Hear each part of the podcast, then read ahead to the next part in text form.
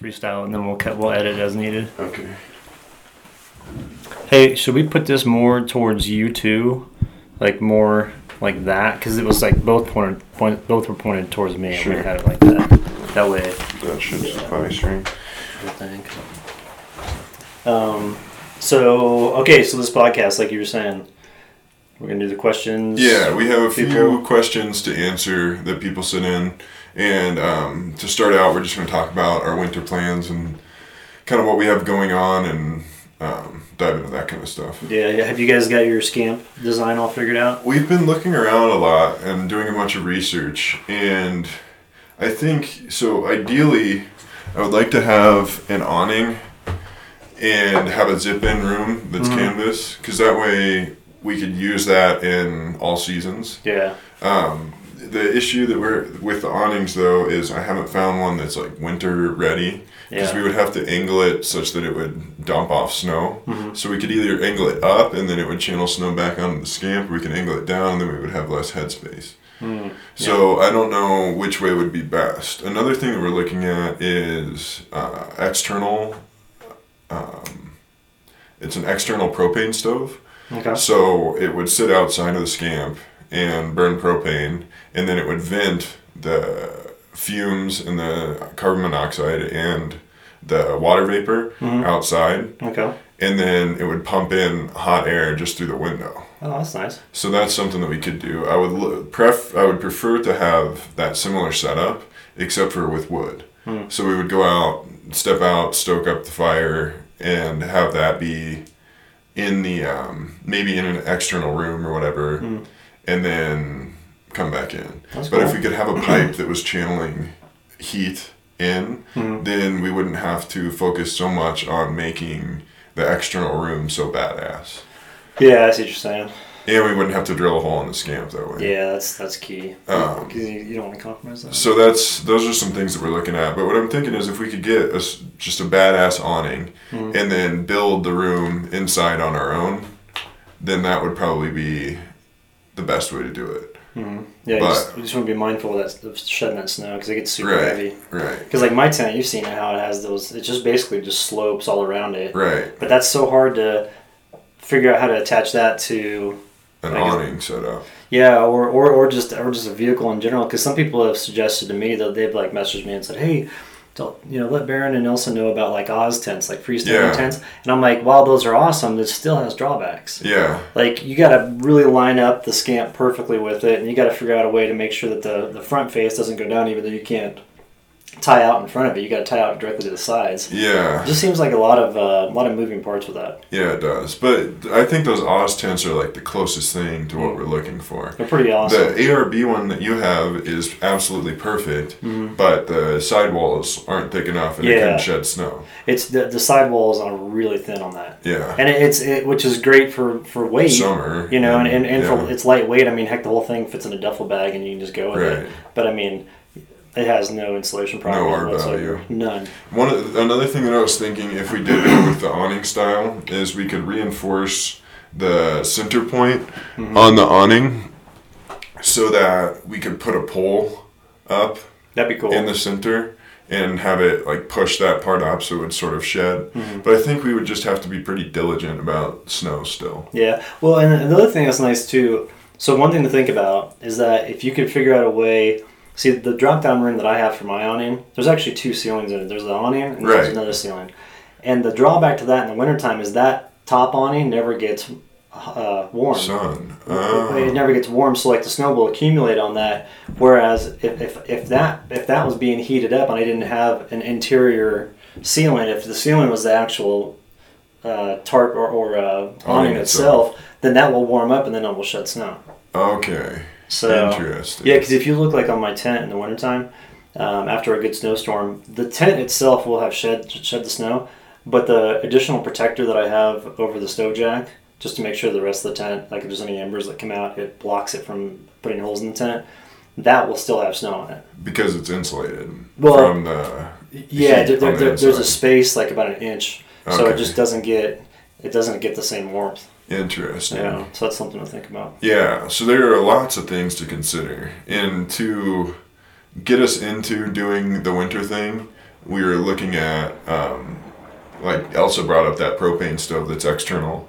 Uh, that could be really cool. I would rather use wood, clearly. Yeah. Um, but if we can find a wood burning something that we can channel that hot air into the scamp or something along those lines. I don't know. Yeah. We're like vetting out all the different ideas, but there are lots of things to consider, and Yeah. everything has like benefits and downfalls. You know? Yeah, and then like you know, the one thing that I would always keep in mind, and this is one thing I learned from winter camping, is just like, like it's like you want to make sure whatever setup you have is easy to pack up in the cold Yeah. because there's like there's times where you like you, you, know, You kinda- gotta get out. Yeah, you're like, hey, I gotta move camp. You know, my my two week stays up, and I gotta roll, Right. And uh, that day could be a blizzard.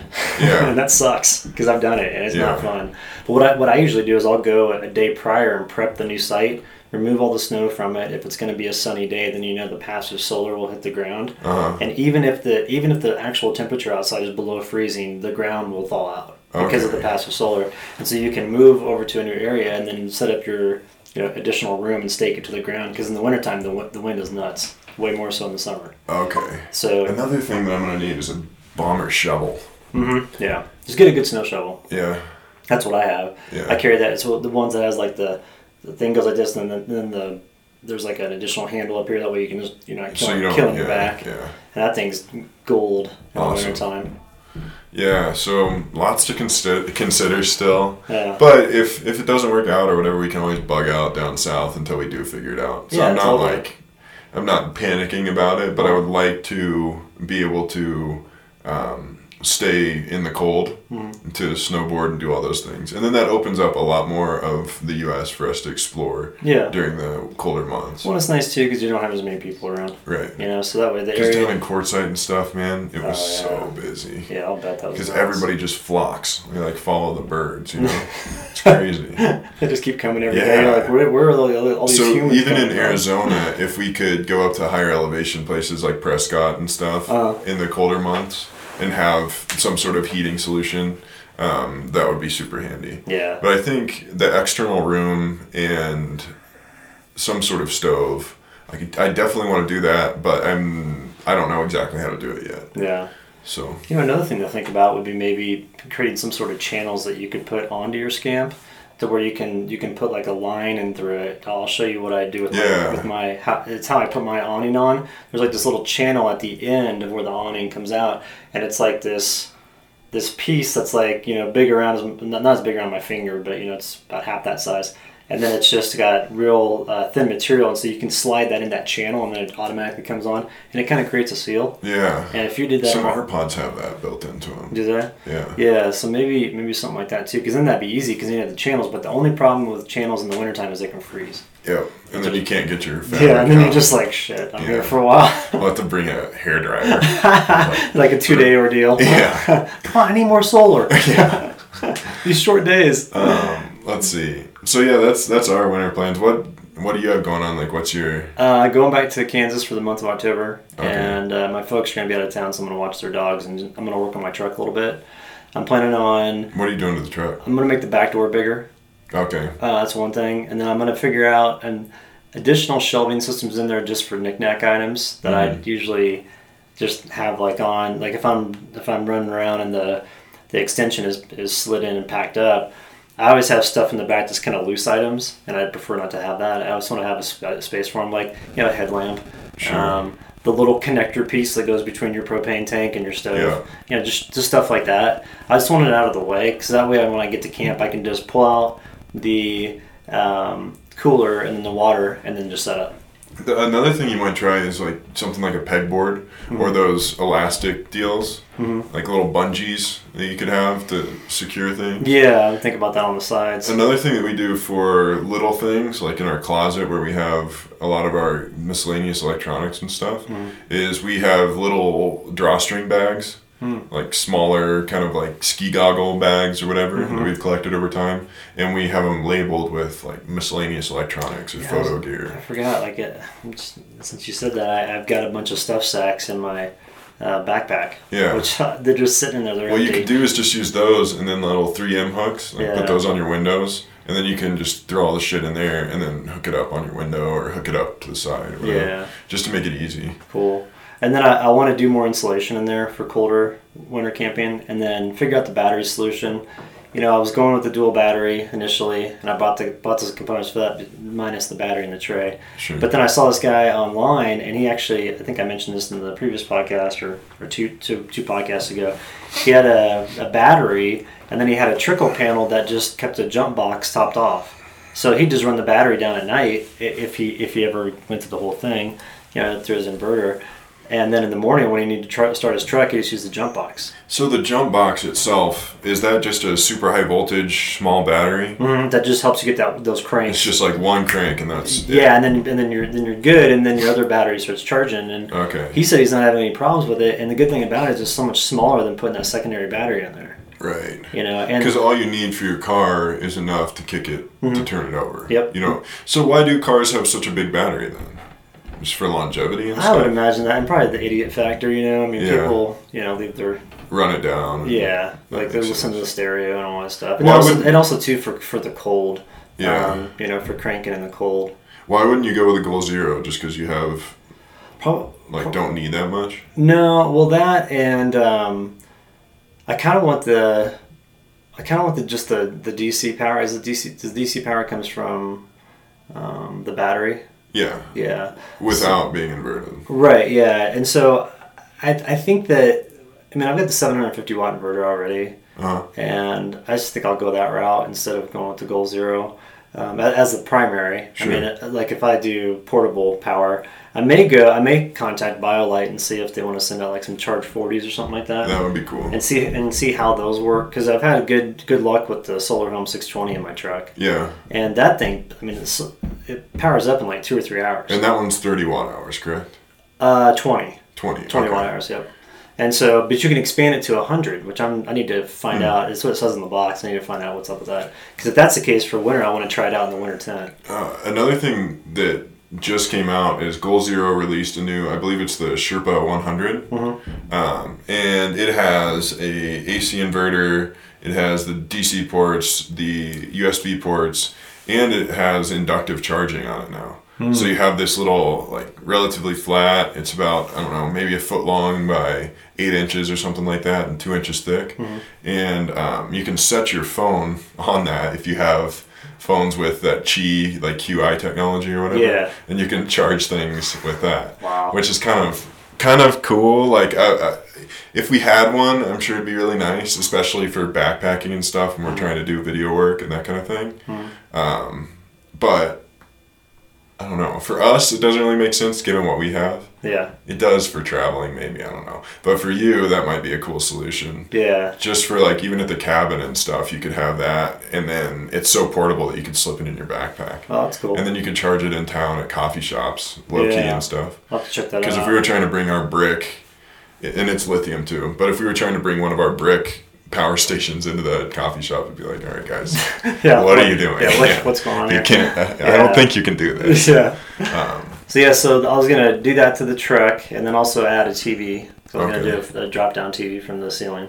geek. I, Why? I, I know. I just, well, I was just thinking, I'm like in the wintertime, you know, you're a little bit more, you got a lot, lot, lot more uh, downtime. yeah. You know, and I would like to have a little bit bigger screen to like maybe. Why don't you do a proje- projector? Well, I've already got that. Well, why don't you use that?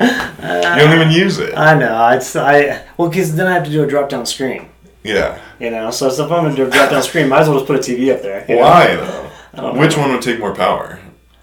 Uh, probably the TV. Probably. Yeah. so then, I'm sure. it will actually, how big are you talking about?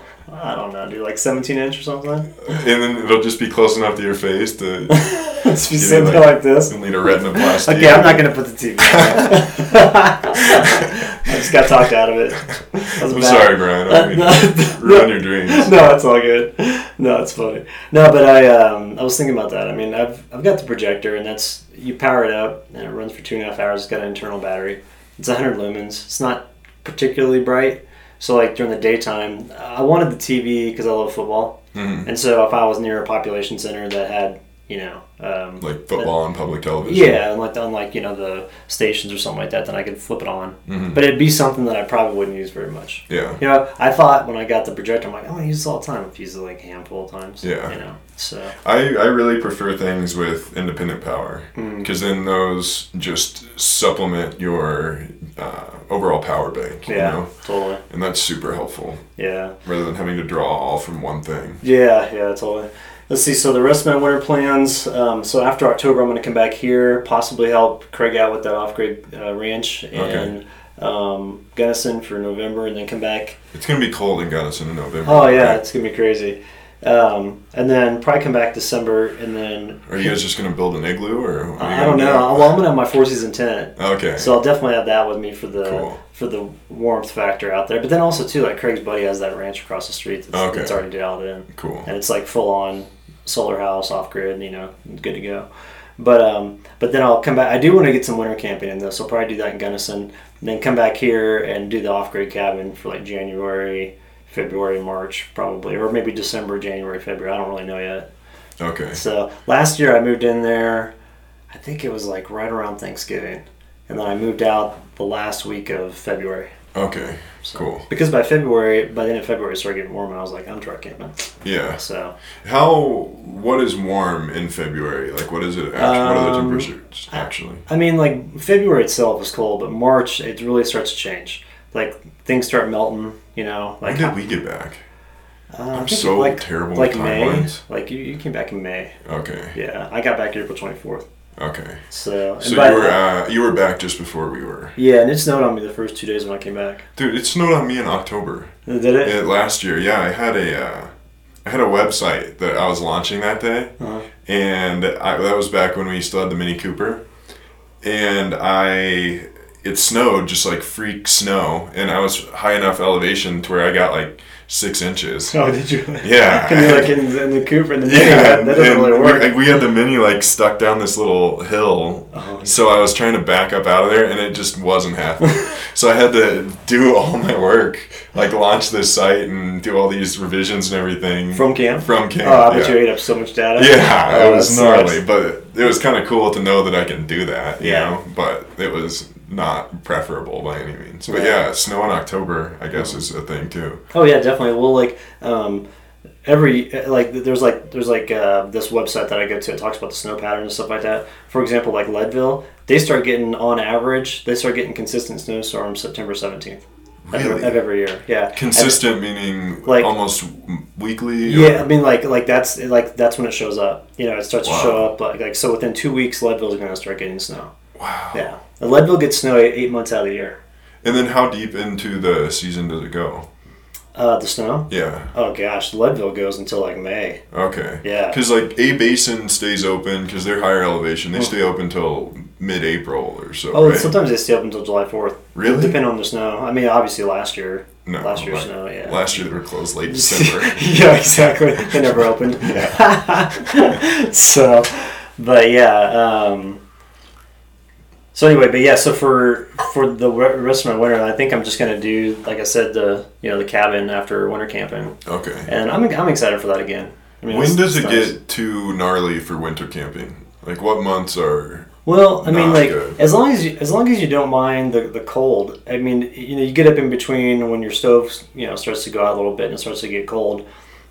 I mean, the the only problem with winter camping, like I'd say February is ty- typically the worst. Although January of 2016 was the biggest snow month I've ever had winter camping. Hmm. It just dumped like crazy. There were like three three foot snowstorms, all separate from one another, and I was I was just loving it, man. I'd, I'd like sit there at camp and be like, yeah, and it's like stacking up on the sides, and I'm like, you know, hi, I'm eating cookies and stuff, and listen, listening to podcasts. I was listening to a bunch of Dan Carlin hardcore history Oh, podcasts. that'd be perfect. Yeah, and it was like dumping out there, and I mean, I'd see tons of animals because when it dumps like that, the They animals, push down, yeah, they come down from the high country so they can feed. Otherwise, they starve up there because they can't get to their food. And uh, and man, you just see so much.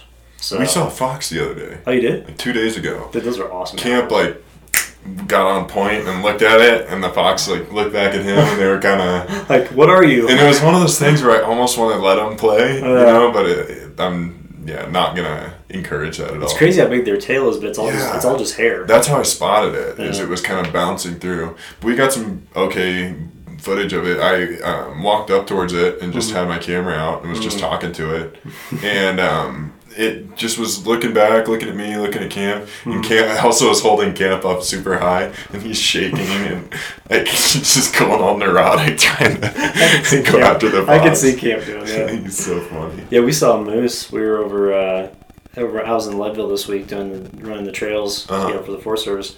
And I ran four trails in the last three days, and uh, we camped um, over by Slide Lake one night, and uh, the actual area around the lake, or uh, at the, I'm sorry, the area around the trailhead was pretty packed full, full of people, which I've never seen like that before. So I was kind of bummed.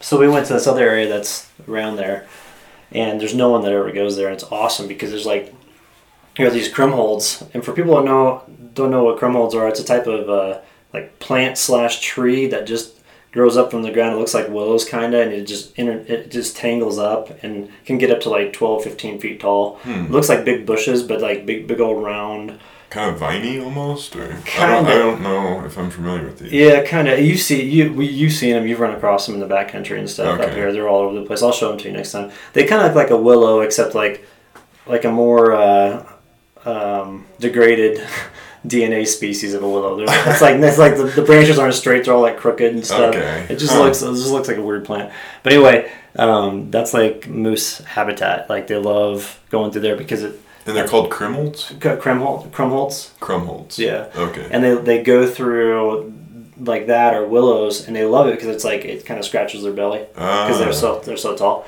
But what's wild is, is you'll be walking through these paths and you'll look up and you'll see like six or seven feet up.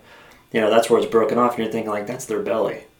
Goodness. Yeah, like that's how big those animals are. And so the the one that Sierra and I saw, Sierra only kind of caught a glimpse of it, and she kind of just a little bit barked and was like, "What was that?" And I looked over and I saw this one trucking, and it was a male. He had a big old rack, and uh, when those things go through the forest, like it's just like a wrecking ball. I mean, it just you know limbs are breaking all that stuff because they're so big they just break everything off, and so it's like it's like running through the forest. It's like a freight train. It's amazing that they can even walk through the forest. Mm-hmm. Because they're how big are their racks? Six, at least Oh. six foot wide, right?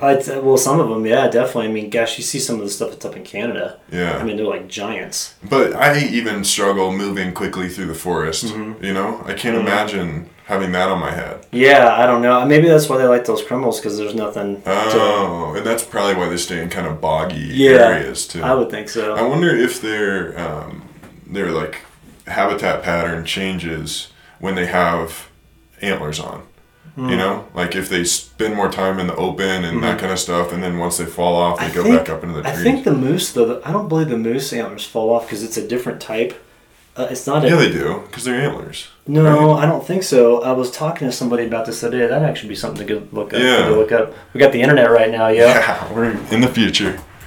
What? Yeah. So they were, well, they were telling me something about the. Moo- Okay, let's pull this up and see. Well, they- they're not called horns, right? Um, it's asking if they shed their antlers. Oh yeah, they shed their antler, grow their antlers each year. Well, because if they didn't, then they wouldn't be called antlers, right? Right. Oh, it should. Oh, I see. It doesn't. What it what it does is it's uh. It's it the the males the male ones is made of bone instead of like the antler, and so what it is it's an extension of the skull, and the velvet sheds off, not the whole antler. Really? Yeah, so that's why they get that because that's how it gets so big. Like I've seen some antlers. I mean, like you're just like what? So moose, they never come off. what they do is they what they do is they as they continue to grow, they, they shed the what's called the like the velvet. So you'll see them uh, and like a lot of deer right now walking around town. Right. You'll see them, they look like, and and then you go to see the trees and the trees are all marked up on one side. Because that's where That's all the like- blood is, right? Like that's where all the capillaries are and Uh, stuff I to don't- bring new growth to them. I don't know. I I would everything you need to know about moose antlers by Lawrence Bay. okay, I don't know. We'll look into this and They have to come off though, right? it says moose lose their antlers every winter. Yeah. yeah. Because they're antlers. If they were horns, These then they'd fresh keep antlers them. are covered in velvet while they grow. Oh, okay, yeah. And Like shed pronghorn and sheep and Mhm. um, goats, they don't lose theirs. This leaves them to finish. Yeah. in perfect condition for displaying and fighting. I would never want to deal with one of those animals. So anyway, but yeah, it was cool seeing that moose. Um, and then we got back. We were over on Weston Pass last night. That's one of my new adopted trails from the Forest Service, and went over on the Park County side to check out the where the forest fire was, and then um, went and camped along the the creek. And Cool. it was nice. Um, another thing, new development for us is we got some new cameras. We got the six Canon 6D Mark II and a Canon M50. And the M50 is the mirrorless, Mhm. and that's kind of. I think I'll probably use that one more often because I'm not as um, photographer as Elsa is. so she um, will use the bigger camera, and then I'll use the smaller guy. And then we still have the G7X for like super portable stuff. Oh, okay, cool. So it's been super fun to have actually like nice and new camera gear. yeah, We got some great deals on both of those. cool.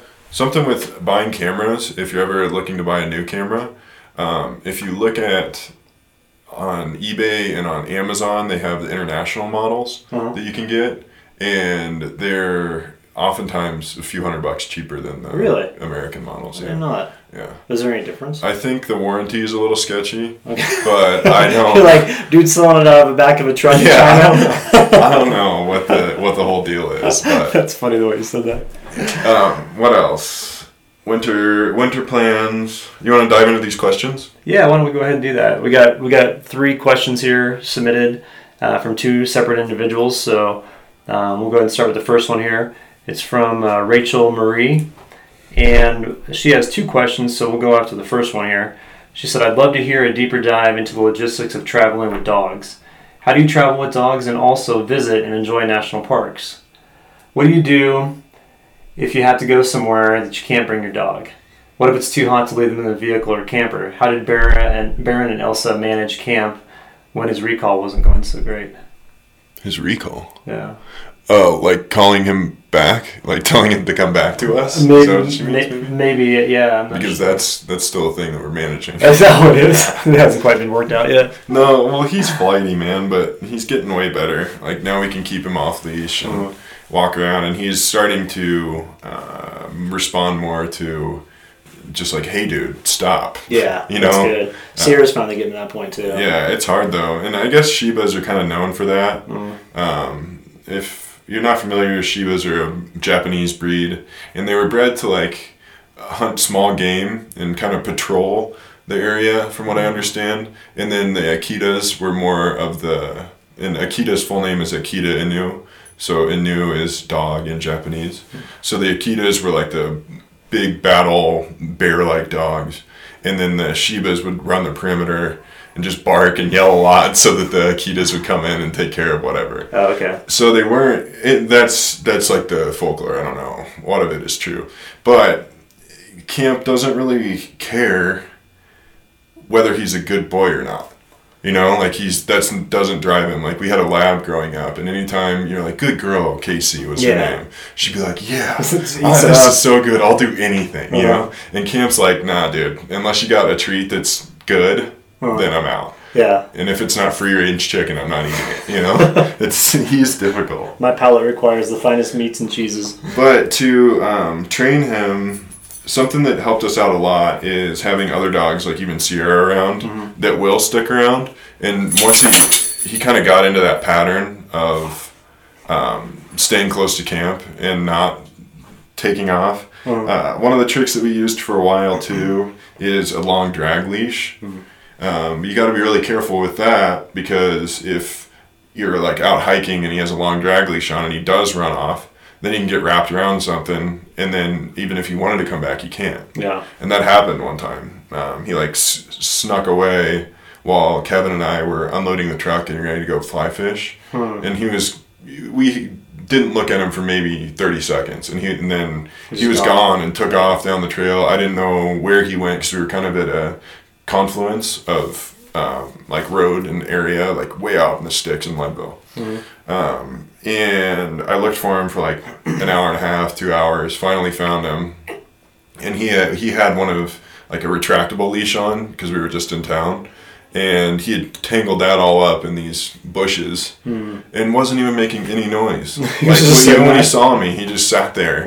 So I was like, okay, dude, screw you. Like, what if you know? What if we didn't find you? You know? So I turned around and started walking up the hill, and then he lost it. And I was Oh, like, oh, like, "Come back, Dad." Yeah. So Yeah, I, I had uh, when Sierra and I first got on the road. She she definitely go out and venture out a little more. And now she's she's pretty much stays close to home, Yeah. Which is good. And I think that she's also a good influence on camp because camp's Totally. like, oh, okay, this is kind of what we do. Yeah. Because I noticed when, when we all camp together, if those two are off leash together, they kind of pal around, Right. and that's good to have. Yeah. I would say that that's a really good thing for people that are going to hit the road. Is that if you meet other people that have you know dogs that are socialized, like let your two dogs kind of run around together, you know, a little bit around camp, or Mhm. or walk them together and kind of give them the parameters, Yeah. and just try to teach them like, okay, it's cool to like roam, but just stay within some certain area. Right. Like Sierra, she when n- now what what she'll do is she'll set up like a fifty yard perimeter around camp, and she'll just like patrol. Yeah. And I think that she just likes to go out there and sniff around and do whatever. And so she's never too far away. And then another thing that's that, that I would recommend for anybody that's going to travel with the dog is get that get that leash that lights up, the little Little Nite Ize. yeah, Yeah. and it's like it powers off of two battery um, or Watch batteries, or watch yeah. And it lasts for a long time. Like Mhm. the one that I have for Sierra, it's it's lasted. These batteries have lasted for months. Yeah. And it's only if we're like, you know, if it's getting really close to, to dusk, then I can turn that on. And then, and then I can always see her where she's at. She's always close, which is nice. But man, it's worrisome in the evening Yeah, because that's when animals are out too. Yep. You know. So yeah, they're definitely hunting. Um, as far as like going to, to national parks, I don't. I actually don't. Yeah, Yeah. And, and the reason for that is because of all the restrictions. Like, Yeah. like typically some of the national parks are starting to ease up a little bit and creating a few more trails to where you can hike dogs, but you have, they have to be on a six foot leash, no no retractable leash, um, and usually the loops are like a mile for like the hiking. That's it. It's like if you're gonna go to a national park, you want to see it. Now, granted, you can have your dog in your car while you're driving around, but typically most of the good stuff is off the beaten path. Yeah. So I, I don't go there because of those restrictions. But there's so much land, like so many cool things to see, and so far fewer people. Mm-hmm. We need to go visit some national parks just to do it. Hmm. But um, yeah, we haven't mostly because of camp and because Yeah. with the camper and everything, it's just a lot of complexity. And I think you would probably have to get paid for campsites unless you were Oh, right yeah. outside of it. Or Yeah, know. all national parks. I think it's all pay Yeah. campsites. But see, so that's why I go to national monuments yeah, because national monuments are like just a step down as far as like badassery from. Well, I'd, I'd say there's some national monuments that are just as badass as national parks, but there's usually like you know one one hundredth of the people, Mhm. and then there's not a restriction on dogs, which that which that's great. yeah, Is everything cool? yeah. Everything's good. Um, so there's not a restriction on dogs, and I mean, they still may have some hiking trails where they say, "Hey, you gotta have your dog on a leash," but that's typically just because it's a busy trail, sure. you know. So yeah, I think that I just shy away from any areas that don't allow dogs. I'm like, Yeah. well, I mean, we're kind of a package deal, Right. so Yeah. it's me and Sierra, And not then- one or the other. with dealing with having a dog in town, Mm-hmm. um, we kind of have to plan our day around that, especially in the summer and in the winter. Um, we have to figure out how to deal with camp. So sometimes one of us would stay at the camp Mm-hmm. to like keep it warm enough and do that whole deal with him. Or if it's warm enough, sometimes and super sunny during the day, then we can leave him in the camp in the winter. Um, but I don't know. It's it's a it's a sort of balancy thing. Mm-hmm. And sometimes the car is better because you can park it in the sun, Mhm. and then sometimes we can sit outside. But a lot of times, I guess in the winter we were spending a lot more time in the scamp with him. And then if it was a warmer day or if the sun was nice, then we could either leave him there or put him in the car or whatever. Yeah, But yeah, it's a hard thing. Uh, I think the the summer is harder than the winter. yeah, I would say so because it's like. You know, dogs are pretty um, resor- resourceful when it comes to staying warm. Right. And uh, you know, like Sierra's got a double coat. Mhm. You know, Camp's got a good coat as well. And so they're they're they're pretty much you know winter dogs as is. But you're right, man. The summertime. I mean, even up here, you know, we're looking at temperatures like in the mid to high 80s, and it's like it's like if I don't if I don't have her a fan on her in the summertime, like I've got that little portable fan, a little battery fan. If I don't have that pointed right on her and like have everything shaded in there, I mean, she could die within five minutes Yeah. of heat exhaustion, you know, Yeah. or, or maybe maybe a little Maybe not five minutes. maybe, but maybe 10 yeah. you know?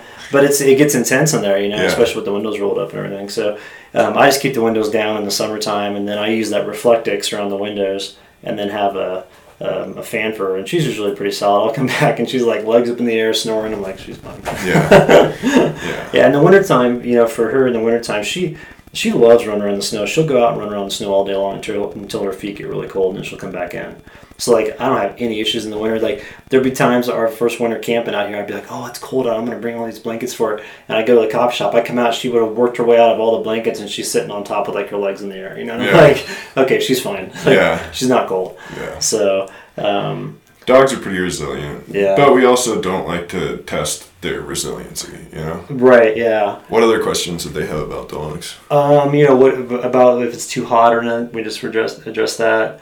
Um, just about how you manage camp. Uh, was it last year when he wasn't feeling good? Oh, with his allergies? I mean, because it's kind of this year too. He really got hit Yeah. this So year. a couple quick Camp has really bad allergies. And we think the majority of it is genetic because Shibas were bred down to like four bloodlines after World War II. Or they were like wiped out down to a few number of dogs effectively. So the whole population of Shibas was in, rebred from that those few bloodlines. So they're pretty inbred, you know. so I think a lot of his allergies come from that um, sort of genetic background. Yeah. So that's something that we've been battling, and uh, corn is one of the like key things that make him blow up. Oh, I didn't realize the corn was. I thought it was just Yeah. like pollen and stuff. Yeah, the the well the corn. So with allergies, there's something to like gut health. You know, Oh, yeah, totally. and that's been sort of coming into vogue as of recent.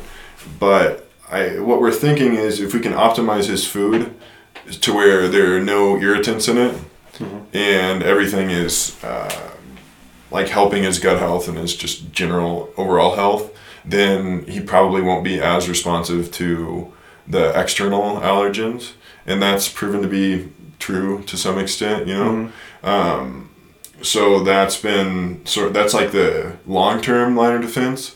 As far as when he blows up, really, uh, like he got super itchy in Prescott and got stretched out or stressed out, so he like scratched his eye so much to where it was like raw, like around his eye, because he does it like angrily. You know, yeah, it's he- weird. He gets after it too. Yeah, and he almost he'll do it sometimes too as like a if he's not getting what he wants, he just like throws a fit. He just gets pissed. Yeah, starts to like- mutilate himself. yeah, yeah. you were weird. yeah, I don't know what to doing do with you. So yeah, we need to break him of that. But anyway, something that has been relatively effective is, uh, well, simple solution is coconut oil and put a few drops of lavender essential oils in it. Okay. And uh, we would take that and like rub on any hot spots or on his paws or wherever he was really being irritated. And with the lavender on, in it, he doesn't like to lick it as much. Like I think it tastes a little weird. But man, it zonks him. Like just that lavender and the coconut oil together, um, that'll like chill him out significantly.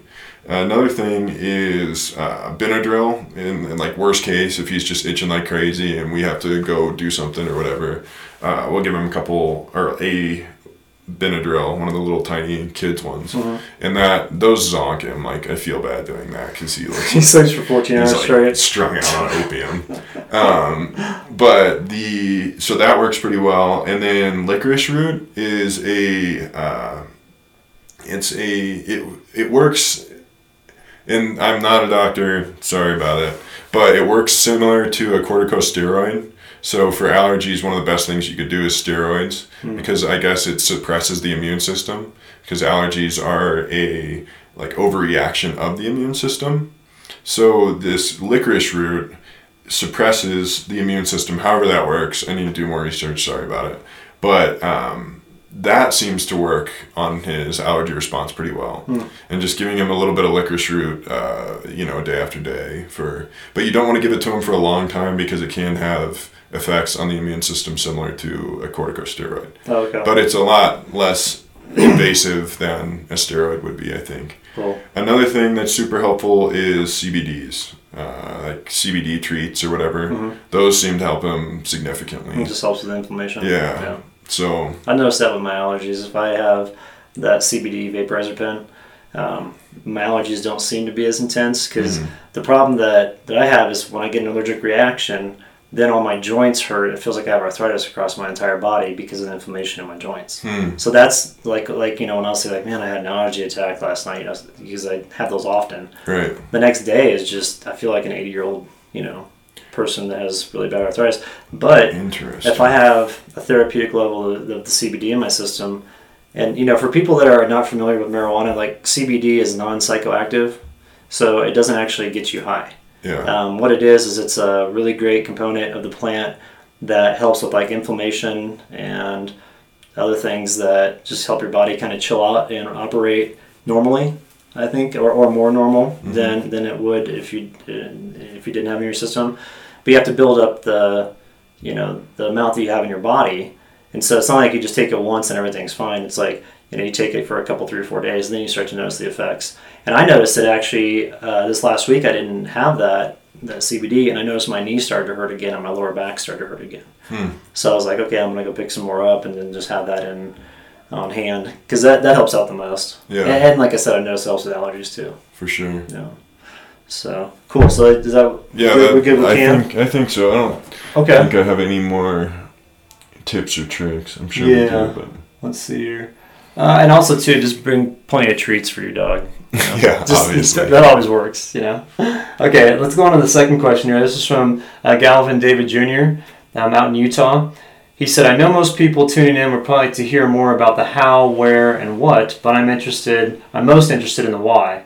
Often we go through life and suddenly change course to follow a new path. Obviously, you both have done that. I would love to hear more about the transformation that you are undergoing as you continue along this path, and where you see yourselves in five to ten years from now."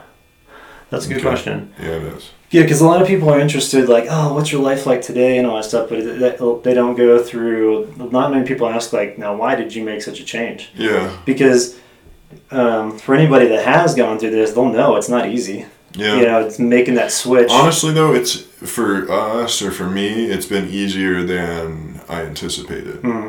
You know, like there are plenty of complexities and everything, but now that we have the time to sit and digest problems and talk through things and Mhm. do research and whatever, it seems like we come to solutions a lot easier than I would have anticipated. Well, that's cool. You know what I mean? Yeah, I think I think in my case, you know, I'm solo, so it's like I work out the problems by myself. So sometimes I can get hung up on a problem for a day or two. Sure. But being out in nature is a way of like setting your mind right to where you can. We've talked about that, I think, in the first podcast. How how we you- you're like in a better position to tackle problems, so you can make clearer choices that are more beneficial to your long term, you know, success of whatever it is you're going for.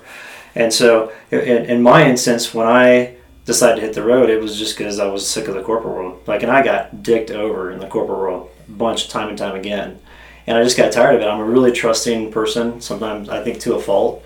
And people would take advantage of that because I was the guy who could always come in and sell and make a lot, make a company lots of money and all that stuff. And it was like people would churn me, you know, use me up, and then say, "Oh, we're paying him a bunch of money. Well, let's just cut him and you know get some young people in here and pay him a fraction of what they were paying Brian." Right.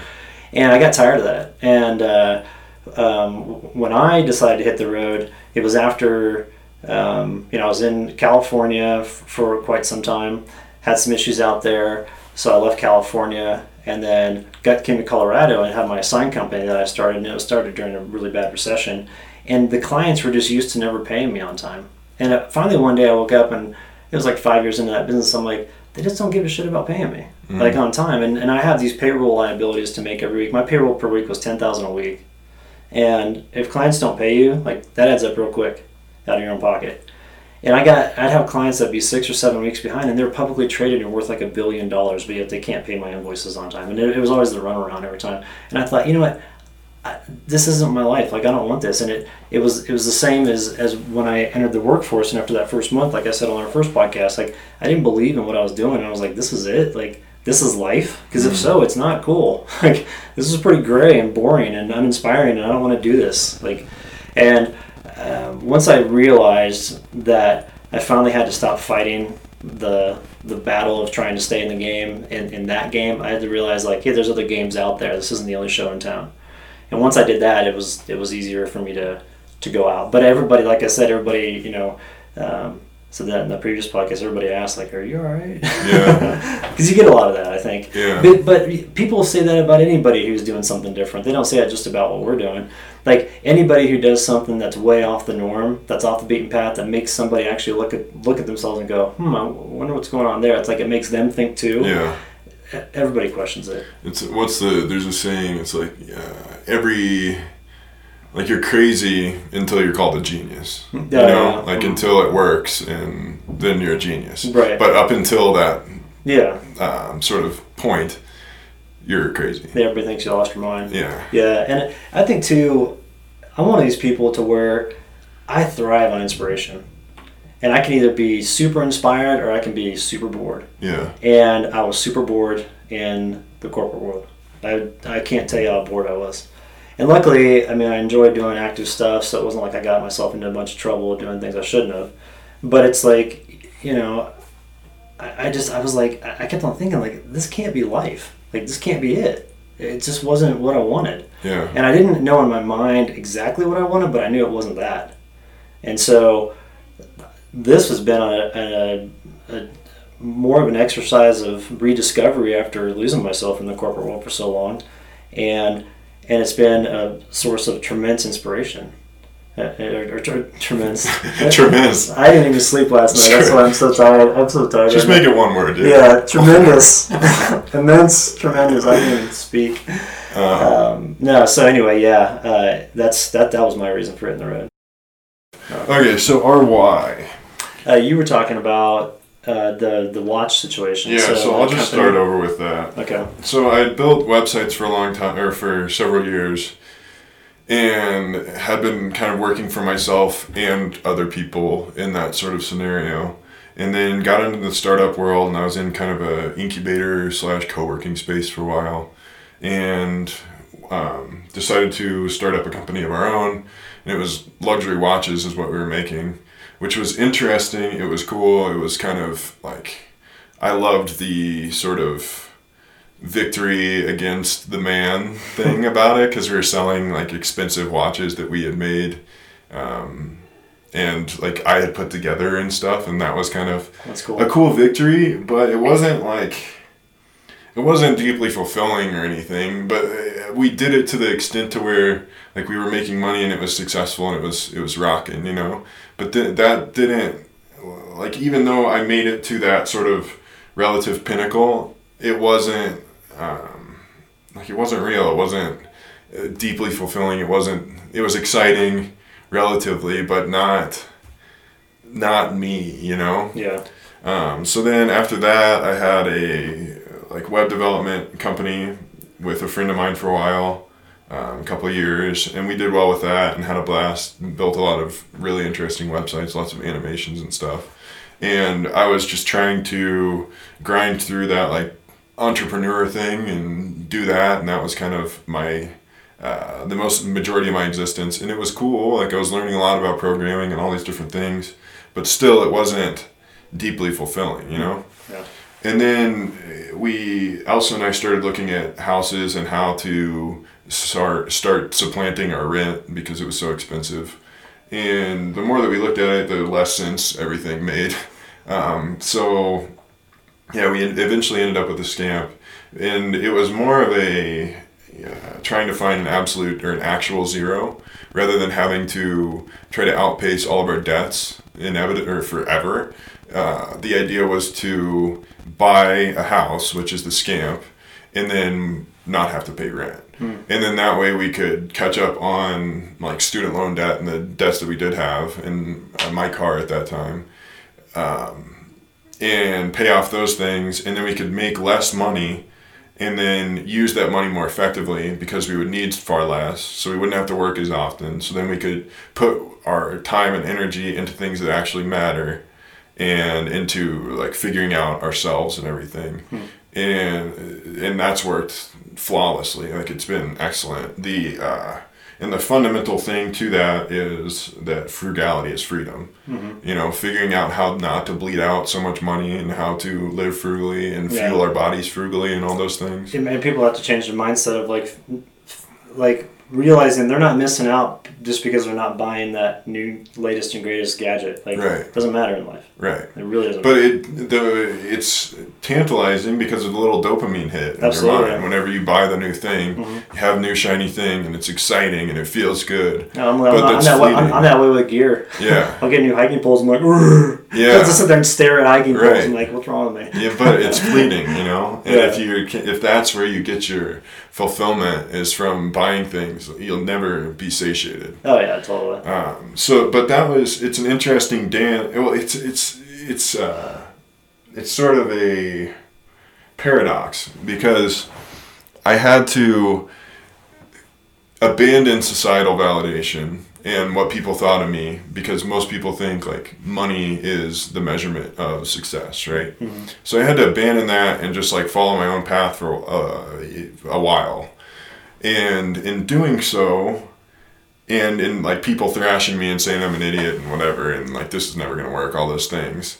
After all of that, then now people are coming around and being like, "Oh, this is so cool!" Like the same people, Yeah. you know. So I it's kind of. Yeah. you have to like abandon societal validation to become unique enough to then get societal validation. Yeah. You know, it's kind of It's, it's kind of funny. how that works. But yeah, I- and I'm so glad that we've done this, and I can't really imagine what it would be like going back to normal life. I guess that's how eh, leading into where do I see our or myself five, ten years from now. Um, we will probably get some land somewhere and start a sort of small community uh, around sustainability and growing our own food and making our own power and everything. But I don't want to. I don't want to just like make a hippie commune. Not that there's anything wrong with that. I think we probably need a lot more hippie communes in our current culture. Yeah. But I would like to build a place where people can exchange ideas similar to uh, like like Casey Neistat has with 368. It's a place he's in New York and it's kind of a co-working space slash ideation and that sort of thing.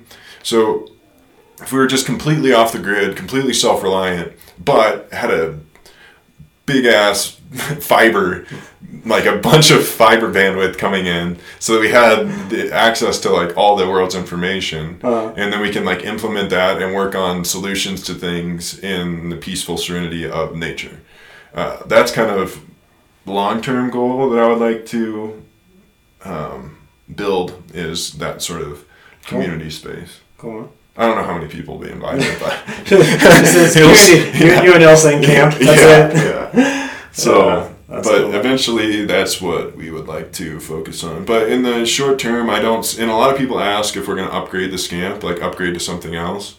But um, I don't think I haven't found anything that would really be an actual upgrade. Yeah. Even the 16 foot scamps, like where we're parked right now, if we had a 16 foot, we couldn't get there. Yeah. And then if we got down there, I couldn't get it out because we couldn't turn around. Mm-hmm. And just being able to move the scamp around by hand is invaluable. Yeah.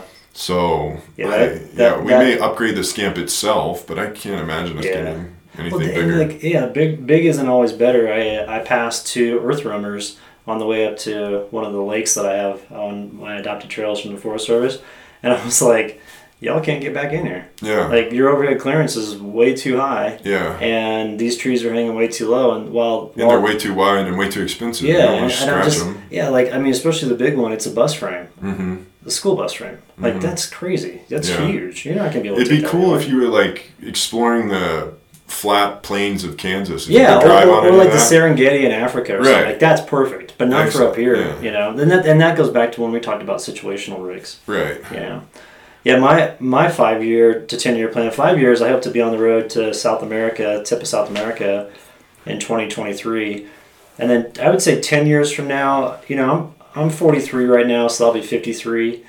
Uh, my injuries are definitely stacking up. I can feel them a lot more these days than I used to. I can still backpack and everything. It just it just hit it just hits me harder, you know.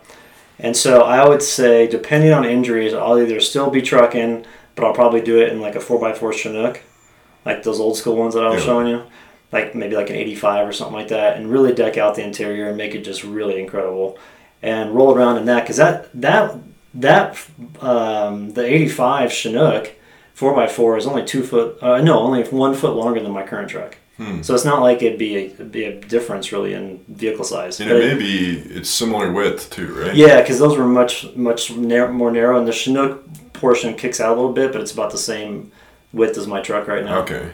And uh, so that that'd be nice to have. If I get something like that, you know, like an old school Chinook or like maybe an old Blazer or old, or old Bronco, that you can drop a six foot pop up uh, camper in and then just cut the pass through it because it's a unibody. Yeah. So um, you can drop those into the bed. Uh, those when the when the back comes off of like say like a '79 Blazer or '79 Okay. Bronco, and um, that'd be nice to have. But if my injuries are stacked up, then I'm gonna get land, Yeah. you know, and and and build an off grid cabin and do that. And I'll probably be more solo. I mean, like like I just like I like being alone. Yeah. I just enjoy it. Yeah. Like past couple of days when I've been up in Leadville, just doing my thing, it's like I don't know what it is. I just feel super comfortable. I I prefer that too. Um, I much prefer to be completely solitary or with like one or two other people. But I also feel a sort of calling to help other people out and like pull other people out of this sort of redundant purgatory that they're in. Um, and I think that that's kind of something that I'm decent at. So I should probably hone that skill, you know? Yeah. Camera's done. Yeah, I think the battery's probably out. Yeah. That's, Uh, that's good. Um, yeah, I, uh, I I don't know what it is about being alone in nature, but there's some something empowering about Well, because you're not totally alone. Is the thing. Well, no, I mean, no, like- no, no. I mean, because you have all the plants and all the animals, Oh, and like everything out there with you. you yeah, know? and I think that you know some people go out there and they and they have fear, Yeah. and that's kind of sad in in some ways because it's like, hey, it's, you know, if you know what you're doing, it's not going to harm you. Yeah. it's actually going to help. And so that's why I love being back in there. I'll go back in there for three or four days, and I'm like, okay, I should probably go talk to a human now. Yeah. You know, I should go get normalized and then come back and do the off grid stuff again. You know, but it's, it's it's been nice being back there. Yeah. So yeah, so that's that's basically my five ten year five years. Uh, hopefully on the road to South America, tip of South America in five years. Ten years, either land with cabin or still trucking.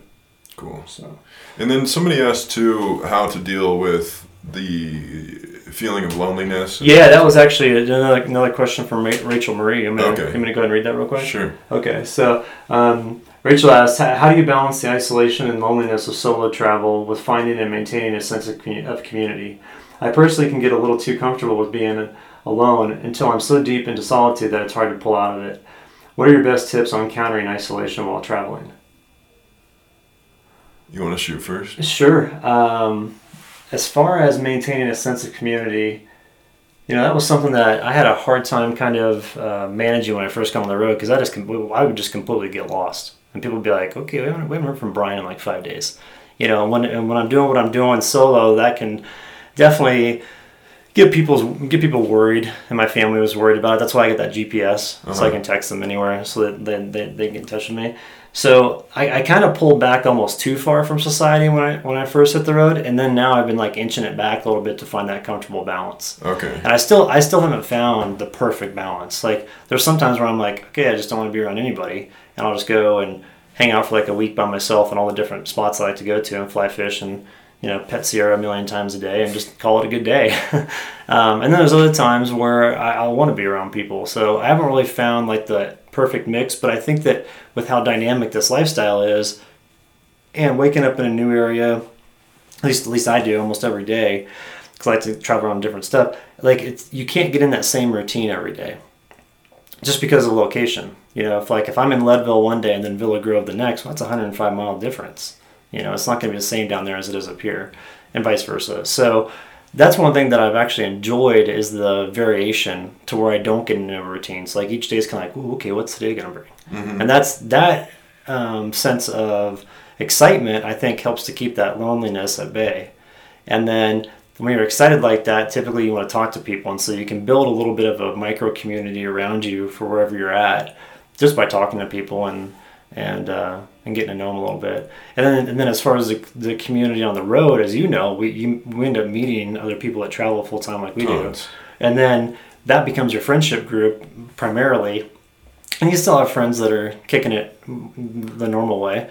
Um, but I've found that I tend to hang out more with people now that just travel full time. Yeah. It just it just seems like we're on the same wavelength. Yeah.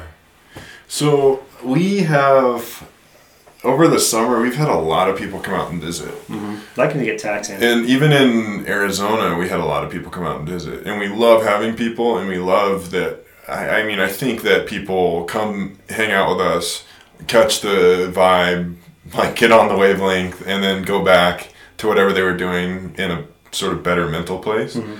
And I think that's true from all the um, or all the evidence that I've gathered or whatever. Mhm. So uh, we love that, and that's it's a fulfilling and inspiring thing for us. But it's hard to to get into a rhythm with so many people coming and hanging out. Yep. Uh, so honestly, more what we've experienced more than the solitude of it is almost too many people. But we love it so much that it's hard to it's hard to like dodge that, you know. Uh, so honestly, I, I can't say, and we I have Elsa in camp, so I'm not Yeah. completely alone, clearly. But it's not often that I'm craving friendship or new people or whatever because we get plenty of that. When we first started on the road, Elsa was missing her friends from KC, and she was like, "Man, I wish we had some friends out here," you know. And just by like putting that out and me hearing that, and like we all we kind of got that initiative, and by the next week we had made like 10 new friends from around town and Cool. people that we had um, been camping with and everything. Yeah. So if if that's your intention is to meet people, then you can go to the places that people are because there's plenty of campgrounds that have a lot of people in them, Mhm. and just go meet people and start hanging out. Yeah. And don't ever forget that the internet's a thing. So you have all these social networks and Instagram and all. So if you reach out to other people that are travelers and they're in a similar area or you'd like to meet up with them, oftentimes they're the same as you Yeah. and they'll just be like, "Oh yeah, let's let's go here. We Yeah. could definitely use some other people around or whatever." Yeah. know? Definitely. So yeah, don't be bashful and reach out to people and um, get to know other people and leverage the internet. And I don't think like you could be lonely, but I think that's You kind of a choice at that point. Well, and I think too, like it, it, in reality, you can be lonely in any situation. Most You know, definitely. You could be in a room full of 100 people and still be lonely. yeah, And so I think it's you know it's more in my life it's more about the quality of the character of people I'm hanging out with. And if there's people that are of like low character, it's like I just don't want to spend time with them. yeah. You know, I almost like- feel lonelier in a room full of people than I do with like two or three people. Yeah, me too. You know? Yeah.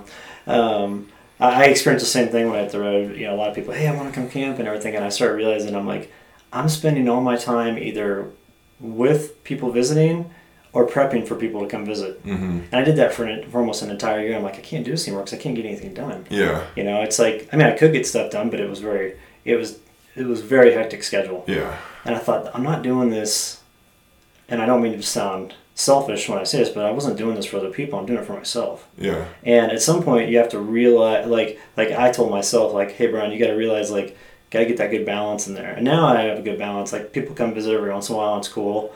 And it's kind of just more of my core friends. Whereas in the initially, there were some friends that I didn't may not have known that well, and they're like, hey, let's go camp with Brian because he truck Right. camps full time, and it's like his novelty and stuff, and kind of felt like a little bit of a sideshow yeah. you know, Yeah. in the circus or something like that.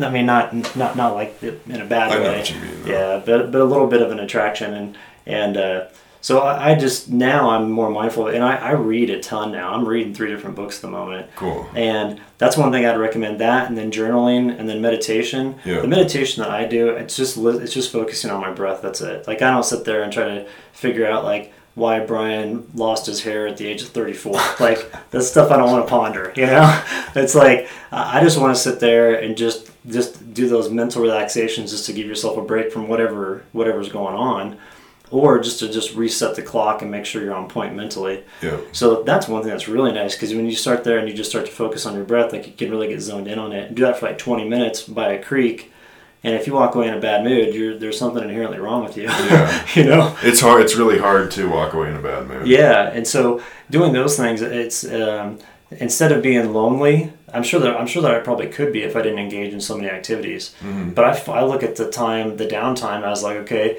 I'm done with my work for the day. I still have four hours to go to camp. I don't want to just go there and sit there. Well, I'll go for a hike, or I'll go fly fishing, or I'll go, you know, four wheel this new trail, this section I haven't been on, or I'll go explore this area or whatever. So it feels like every day is kind of like a, um, a fun, exciting day full of who knows what, as opposed to the same routine. Totally. Yeah. And let's see, is there anything else?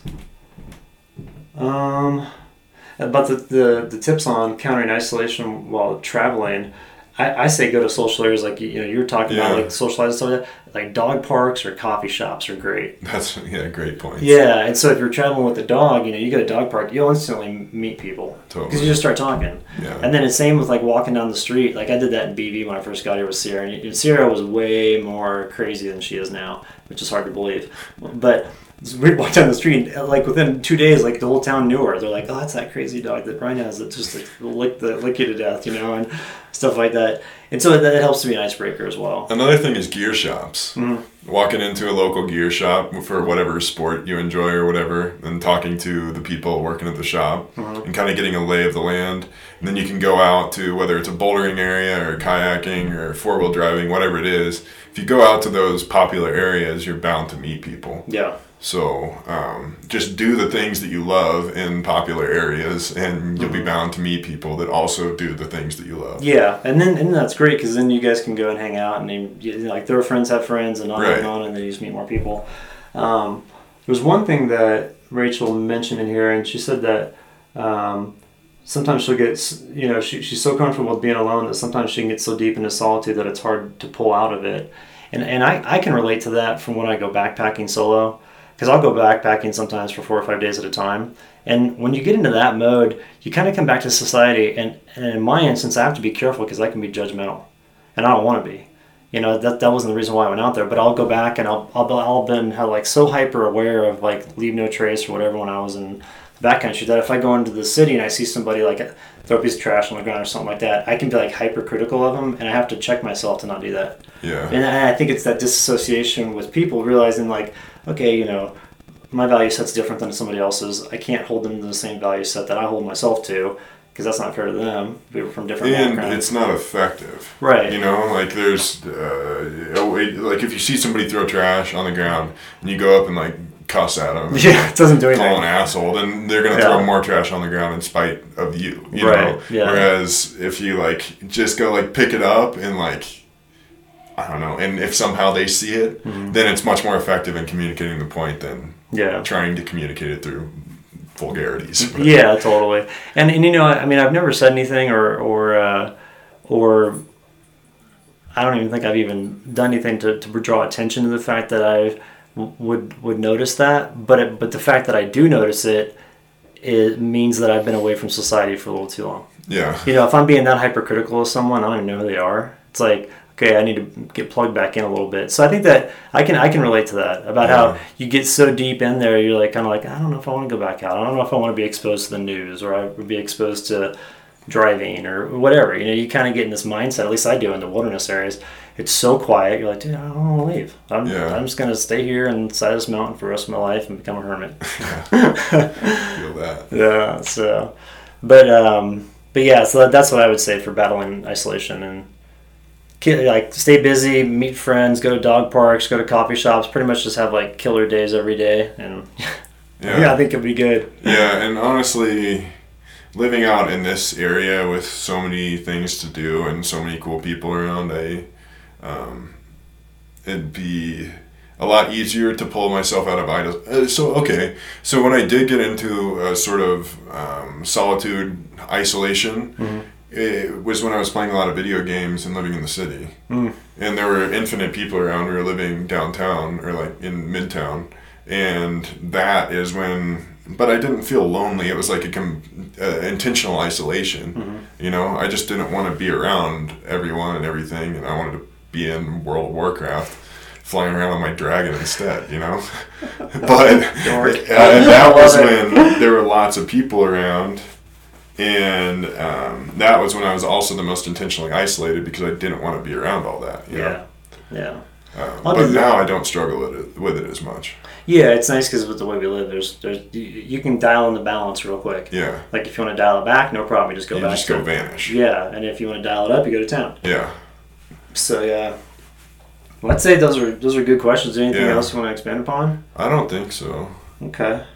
Um, oh, I want to I want to talk about. So I talked with uh, Christopher and Caitlin Barnicat about coming on Yeah. as our first guests on the podcast, and they're available next week. So I'm going to reach out to them today and see if we can set something up for next week. So for the audience, um, if you want to check out, this is a, a really cool adventure couple that lives here in Buena Vista, but they go all, all over the world.